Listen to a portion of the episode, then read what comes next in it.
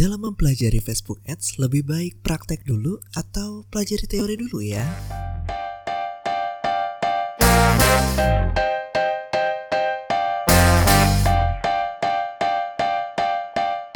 Kembali lagi bersama saya Iqbal Maulana di Ngobrol.im, ngobrolin internet marketing bareng Iqbal Maulana. Dan pada kesempatan kali ini saya akan membahas tentang lebih baik mana sih dalam belajar Facebook Ads, pelajari teori dulu atau langsung praktek aja ya. Nah, ini saya sempat polling di Instagram tentang lebih baik mana sih teori dulu atau praktek dulu. Dan ada sekitar 185 orang yang mengikuti votingnya dan hasilnya ternyata lebih banyak orang yang memilih teori dulu dibandingkan praktek. Sekitar 54% itu memilih teori dan prakteknya 46%. Secara pribadi saya lebih suka untuk belajar teori dulu baru mulai praktek. Bahkan waktu saya memulai iklan Facebook Ads pertama kali beberapa tahun yang lalu, saya pun demikian. Jadi saya mempelajari teori dulu, baru benar-benar mulai praktek sebulan atau dua bulan sesudah ya. Cukup lama ya prosesnya. Jadi saya sebelum mulai iklan, saya benar-benar pastikan apa yang saya ambil itu langkah yang saya ambil bisa seefektif mungkin. Alasannya karena uh, iklan Facebook kan nggak gratis ya harus mengeluarkan biaya. Meskipun dulu mencobanya 5 dolar uh, sampai 10 dolar per hari tapi tetap saja itu kan biaya marketing yang harus diinvestasikan. Dan waktu itu untuk mengumpulkan uh, biaya marketing tersebut untuk iklan Facebook Ads saya masih ditabung, dicari-cari dulu. Jadi memang benar-benar gimana caranya budget yang diinvestasikan di Facebook Ads bisa seefektif mungkin. Itu yang saya pikirin dulu. Jadi sebelum mulai ya udah deh saya pelajari dulu. Jadi memang saya bilang kan satu atau dua bulan tapi nggak full sih. Dalam sehari mungkin belajar dulu tentang bagaimana cara membuat post iklan yang baik seperti apa, gambar-gambarnya seperti apa, jadi saya riset dulu melihat kompetitor seperti apa, belajar dulu di Facebook Help dulu masih Facebook Help jadi coba-coba. Terus uh, saya pikirin strateginya seperti apa ya. Jadi iklannya tuh kayak gimana? Produk yang mana dulu yang mau diiklanin, tipenya seperti apa. Dulu produk saya kan kaos dan kaos itu punya banyak artikel, punya banyak tipe-tipenya seperti apa. Desainnya pun ada beda-beda. Jadi saya pilih yang mana dulu ya karena memang Facebook itu berdasarkan fanbase dulu, audience. Jadi saya mikir dulu yang mana ya kira-kira orang yang mampu beli produk saya, tapi juga banyak nih audiensnya. Jadi kan tipe game di produk saya kan dulu jualnya kaos game. Itu kan ada banyak tuh tipe game, tapi game mana yang kira-kira pemainnya atau orang yang suka game tersebut paling banyak secara total audiensnya tapi juga memiliki daya beli jadi saya riset-riset akhirnya ketemu beberapa tipe game yang orang-orang yang main game itu rata-rata beli voucher game atau rada lebih dewasa deh bukan yang terlalu anak-anak karena saya pikir yang sudah dewasa sudah punya ada biaya sendiri untuk bisa beli-beli kaos seperti itu. Nah, jadi saya bikin dulu tuh personanya seperti apa. Dulu belum ngerti ya namanya persona. Saya pikirin cuma target marketnya aja kayak gimana. Jadi kira-kira mau jual ke siapa nih gitu. Jadi saya belajar teori dulu, saya cari tahu tuh iklan-iklan yang bagus dari produk yang sejenis dan saya siapin dulu konten-kontennya kayak gimana, siapin dulu tuh fanpage-nya, bikin post dulu kayak bikin semacam quiz-quiz dulu sebelum mulai iklan. Dan saya pilih dari konten-konten yang saya pernah posting mana yang memiliki nilai interaksi yang tinggi. Ya, karena dulu masih pakai page post engagement ya atau iklan interaksi. Jadi saya pilih mana tipe-tipe iklan yang memiliki interaksi yang tinggi, baru saya menjalankan iklannya. Jadi di iklan yang pertama sudah langsung ketemu best practice-nya seperti apa dan hasilnya dalam nggak sampai sehari kan bisa langsung profit 2 sampai 3 kali lipat bahkan pernah sampai ya, berapa kali lipat ya. Jadi dulu pernah ada iklan yang sekitar uh, eh, 500 ribu dalam waktu seminggu tapi omsetnya bisa sampai 100 jutaan rupiah Nah itu kira-kira berapa kali lipat tuh return of ad spending ya. Nah itu kan karena belajar dulu teorinya seperti apa baru uh, praktek dan hasilnya bisa uh, efektif yang diambil. Jadi strategi-strategi yang dijalankan bisa lebih efektif dibandingkan langsung praktek dulu. Nah itu tipenya saya seperti itu. Lagian juga kan teori itu sebenarnya ya teori-teori best practice yang ada di Facebook itu sebenarnya kan datang juga dari praktek. Ya praktek bisa dari tim Facebooknya sendiri tim risetnya dulu kan masih ada di Facebook Helpnya atau dari orang lain. Contoh gini deh misal saya mau masak nih masak apa ya misalnya uh, sayur sop ya misalnya sayur sop. Jadi ketika mau masak sayur sop ya saya baca resep.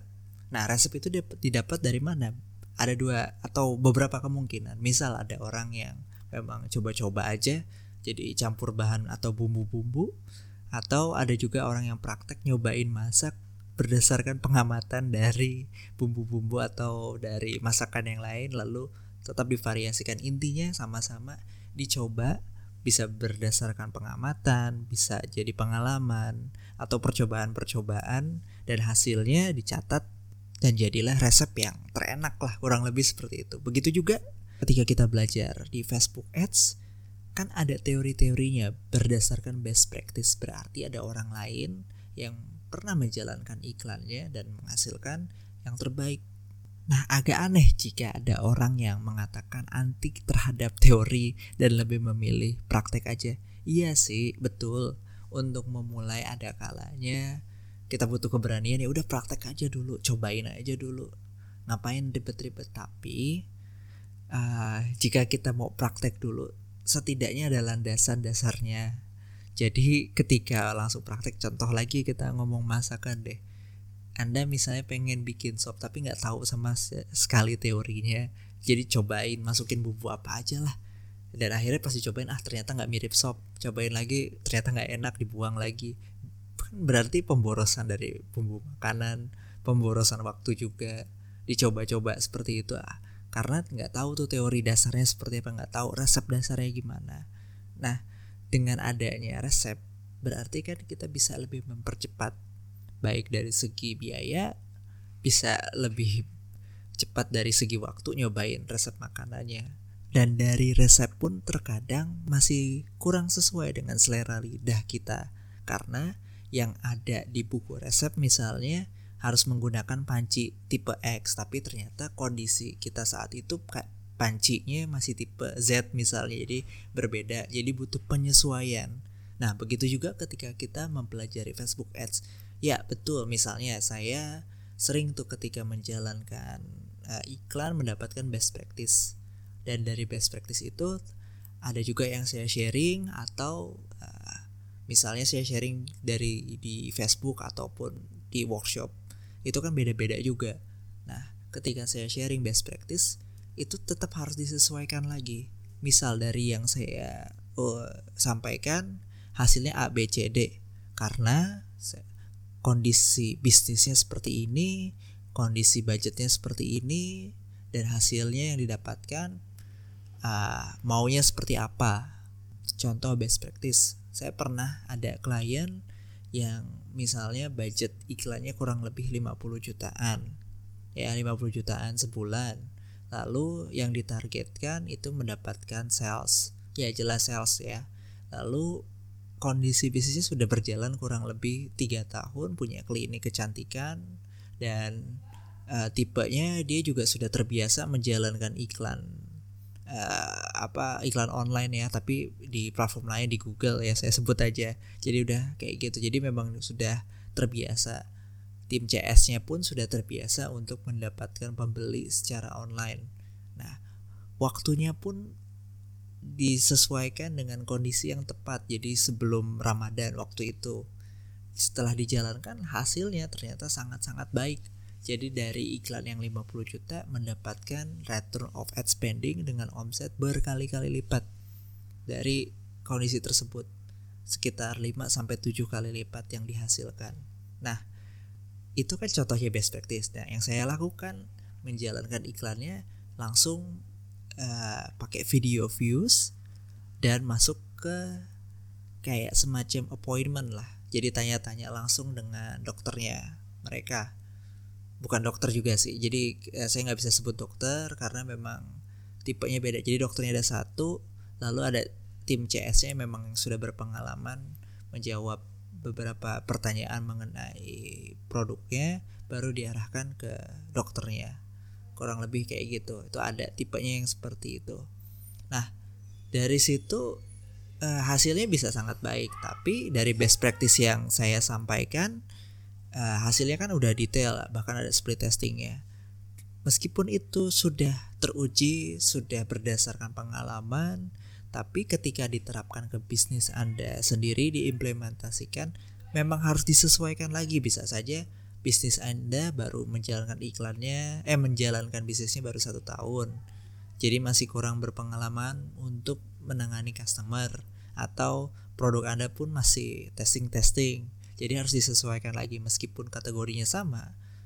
Uh, sama-sama tentang skincare bisa saja hasilnya berbeda. Atau gini lagi, misalnya yang saya sampaikan uh, best practice-nya dari otomotif, tapi produk Anda properti. Meskipun punya korelasi yang mirip-mirip dari segi tipe bayarnya, tapi cara yang dilakukan jelas berbeda meskipun sama-sama menghasilkan misalnya seperti itu itu analoginya seperti itu. Kita bahasnya resep makanan aja lah.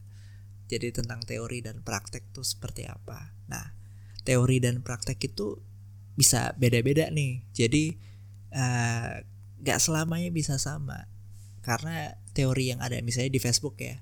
Kita belajar dari Facebook Help atau Facebook Blueprint kan ada tuh ditulis kreatif best practice campaign best practice itu beda-beda.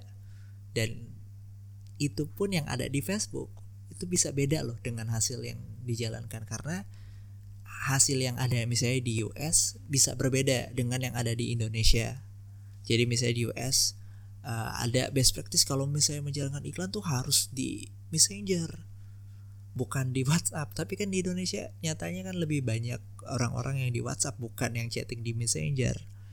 Jadi itu contohnya ya. Meskipun teori dan praktek itu terkadang beda ya best practice-nya A tapi setelah kita jalan prakteknya bisa berbeda tapi tetap aja teori itu tetap akan mempermudah dalam menjalankan iklan di Facebook Ads. Apa pun ya bisa untuk menghasilkan sesuatu atau untuk uh, branding atau apa pun uh, itu bisa beda-beda memang tapi hasilnya tetap akan mempermudah kita mencapai tujuan kita. Ya jelas teori itu bukan segala-galanya untuk mendapatkan hasil yang anda inginkan. Tapi dengan kita mempelajari teori mempelajari best practice yang ada dari orang lain misalnya itu akan mempermudah anda untuk mencapai tujuan anda. Nah, yang salah adalah ketika sudah belajar teori yang banyak, sudah dikumpulin teori-teori dari banyak orang lain, banyak dari tipe-tipe uh, misalnya online course, tapi nggak praktek-praktek, nah itu jelas salah. Ada yang kayak gitu banyak. Saya temuin banyak orang yang cuman koleksi ibu-ibu koleksi online course tapi nggak praktek-praktek. Jadi saran saya kalau misalnya mau belajar sesuatu, uh, belajar seperlunya teori dasar-dasarnya langsung cobain praktek belajar lagi uh, praktek lagi. Jadi dibuat yang seimbang antara teori dan praktek. Karena kalau teori tanpa praktek ya jelas sama aja bohong. Dan kalau misalnya praktek tanpa teori uh, bisa sih. Tapi ini tergantung dari pengalaman dan suatu saat pasti bakalan mentok juga. Jadi memang harus belajar mau nggak mau. Cari dulu teorinya praktek mentok teori lagi praktek lagi lalu ya belajar lagi teori lagi dan terus menerus. Jadi dibuat agar uh, bisa lebih seimbang. Jadi itu aja uh, podcast kali ini. Jadi intinya apa sih? Membahas antara praktek atau teori ini tergantung preferensi masing-masing. Tapi yang saya sarankan kita untuk bisa lebih efektif dan tidak sia-sia dalam menjalankan iklan Facebook Ads. Setidaknya belajar teori-teori dasar terlebih dahulu baru mulai menjalankan iklan. Nah teori-teori dasarnya apa aja? Saya sebutin satu-satu. Pertama cari tahu siapa yang mau beli produk kita. Teori dasarnya itu aja dulu. Itu yang paling penting. Jadi tahu siapa yang mau beli produk kita. Itu aja yang ditanamin di dalam uh, pikiran kita mau. Siapa yang beli produk kita. Bukan semua orang tapi cari yang spesifik ya spesifik di sini tidak terlalu spesifik. Misalnya produk anda uh, misalnya tumbler minuman misalnya dicari bukan semua orang iya semua orang bisa minum sih tapi dicari orang yang kira-kira pergi-pergi itu masih bawa tumbler. Itu kira-kira orang yang kayak gimana? Pegawai kantoran kah? Atau orang yang pakai sepeda? Itu contohnya iya semua orang bisa minum dari tumbler. Tapi yang mampu beli tumbler apalagi tumbler anda misalnya produk eh, biayanya eh harganya misalnya cukup tinggi. Karena premium dicari lagi orang yang bisa beli produknya seperti apa. Itu dasarnya teori dasarnya cari siapa yang mau beli produk kita. Itu di luar dari Facebook Ads sih sebenarnya tapi penting. Yang kedua baru. Pelajari tentang algoritmanya Facebook itu seperti apa. Gimana sih caranya Facebook bisa menampilkan iklan kita? Iklannya muncul di mana aja? Terus bagaimana menjalankan iklan pertama kali itu seperti apa jadi yang penting tahu dulu deh. Dan itu materinya udah banyak banget yang uh, sharing tentang hal ini bisa lewat YouTube ataupun dari grup-grup Facebook juga sudah banyak tentang dasar-dasarnya. Bahkan ketika menjalankan iklan Facebook Ads pertama kali sekarang udah sangat mudah karena ada aplikasinya Facebook Ads Mobile dicobain aja. Itu tinggal kita ikutin aja atau bahasa gampangnya next next aja deh cobain ikuti perintahnya masukin gambar yang tepat masukin ad copy-nya pilih targetnya itu sudah sangat mudah. Itu dulu teorinya. Jadi dasarnya dulu aja yang penting bisa. Dan yang ketiga tentang Facebook Ads term of service atau ads policy uh, penting ya penting ini eh, supaya nggak salah langkah supaya nggak ngeluh ads manajernya disabled atau di banned tiba-tiba disering banget soalnya. Jadi karena memang tidak mengerti dan langsung jalan aja jadi nggak tahu peraturan-peraturan apa saja yang ada di Facebook sehingga menyebabkan ad accountnya disabled. Dan ketika disabled atau dikunci dihapus di delete dari Facebook uh, cuman bisa marah-marah atau bikin akun baru lagi dan mengulangi kejadian yang sama. Itu sering kejadian kayak gitu. Setidaknya mempelajari lah tentang rambu-rambu ketika menjalankan iklan Facebook Ads. Toh kalau kita uh, naik mobil misalnya kita juga harus ngerti dong kalau lampu merah berhenti lampu hijaunya uh, jalan. Kalau nggak tahu hal-hal dasar seperti itu ya kecelakaan. Begitu juga di Facebook. Kalau misalnya kita nggak tahu rambu-rambunya pelanggarannya apa saja ya bisa saja di tengah jalan iklannya dimatiin disapprove atau bahkan brandnya bisa di uh, blacklist dari Facebook itu aja dulu dasar-dasarnya. Yang pertama tak cari tahu teorinya uh, cari tahu ini siapa yang mau beli produk kita. Yang kedua teori dasar tentang iklan pertama gimana sih pakai apa sih objektifnya? Mau pakai uh, engagement atau langsung conversion? Tapi kalau conversion harus belajar lebih dalam karena harus mengerti pixel mengerti tentang website conversion di bagian trackingnya mesti apa aja. Jadi yang gampang-gampang aja dulu misalnya page post engagement nggak apa-apa lah cobain aja dulu hasilnya seperti apa atau lead ads misalnya itu masih dasar juga dan yang ketiga uh, belajar tentang rambu-rambu yang ada di Facebook, Facebook Ads Police. Itu aja teorinya. Setelah belajar hal tersebut, baru mulai itu beriklan di Facebook. Kayak gimana? Dan setelah cobain beriklan, praktek ya, praktek cobain. Nanti kan ketemu tuh tentang ad copy-nya atau kalimat-kalimat yang ada di Facebooknya seperti apa. Nanti baru penasaran dicobain lagi hasilnya seperti apa. Belajar teori lagi, praktek lagi, praktek lagi dan begitu seterusnya. Jadi memang harus terus berproses hingga akhirnya ketemu momen atau titik tertentu bisa stabil. Ya, itu aja isi dari podcast kali ini. Semoga teman-teman bisa diambil manfaatnya. Sekian dari saya dan terima kasih.